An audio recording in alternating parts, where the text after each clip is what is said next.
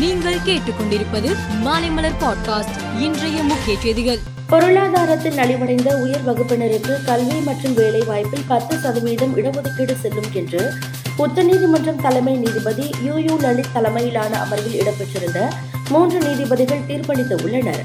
இந்த இடஒதுக்கீடு சட்டவிரோதம் என்று தலைமை நீதிபதி யு யு லலித் நீதிபதி ரவீந்திர பட் ஆகிய இருவரும் தீர்ப்பில் தெரிவித்து உள்ளனர் பொருளாதார ரீதியாக பின்தங்கிய உயர் வகுப்பினருக்கு இடஒதுக்கீடு தொடர்பாக உச்சநீதிமன்றம் வழங்கியுள்ள தீர்ப்பு சமூக நீதிக்கான போராட்டத்தில் ஒரு பின்னடைவு என்று முதலமைச்சர் மு க ஸ்டாலின் தெரிவித்துள்ளார்.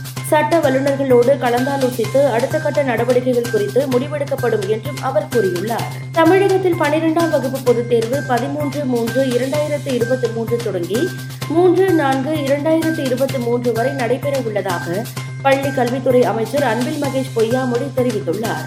பதினொன்றாம் வகுப்பு பொதுத் தேர்வு மார்ச் பதினான்காம் தேதி தொடங்கி ஏப்ரல் ஐந்தாம் தேதி வரையும் பத்தாம் வகுப்பு பொதுத் தேர்வு ஏப்ரல் ஆறாம் தேதி தொடங்கி ஏப்ரல் இருபதாம் தேதி வரை நடைபெற உள்ளதாகவும் அவர் கூறியுள்ளார். பாராளுமன்ற தேர்தலில் அதிமுக தலைமையில் கூட்டணி என்பதில் எந்த குழப்பமும் இல்லை என்று பாஜக மாநில தலைவர் அண்ணாமலை தெரிவித்துள்ளார்.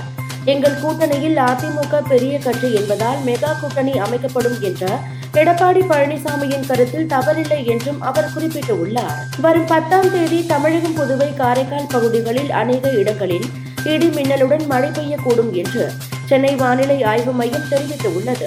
பதினொன்றாம் தேதி சென்னை செங்கல்பட்டு காஞ்சிபுரம் திருவள்ளூர் ராணிப்பேட்டை மற்றும் தென் மாவட்டங்களில் கனமழைக்கு வாய்ப்பு உள்ளதாகவும் கூறப்பட்டுள்ளது.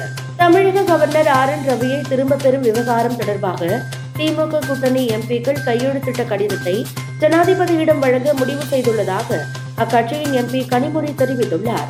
பாஜக ஆளாத மாநிலங்களில் மாநில உரிமைகளை மீறும் வகையில் கவர்னர்கள் பேசி வருவதாகவும் அவர் குறிப்பிட்டுள்ளார். சீனாவில் மீண்டும் பரவி வரும் கொரோனா வைரஸ் தொற்றை கட்டுப்படுத்த பொது இடங்களிலும் மக்கள் எதையும் சாப்பிடக்கூடாது என உத்தரவிடப்பட்டிருக்கிறது.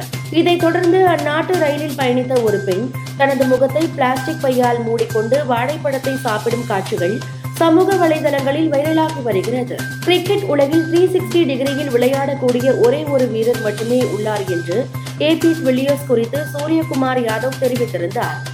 இந்த நிலையில் அதற்கு பதிலளித்து உள்ள ஏபி வில்லியர்ஸ் நீங்கள் அடுத்த இடத்திற்கு மிகவும் வேகமாக வந்து கொண்டிருக்கிறீர்கள்.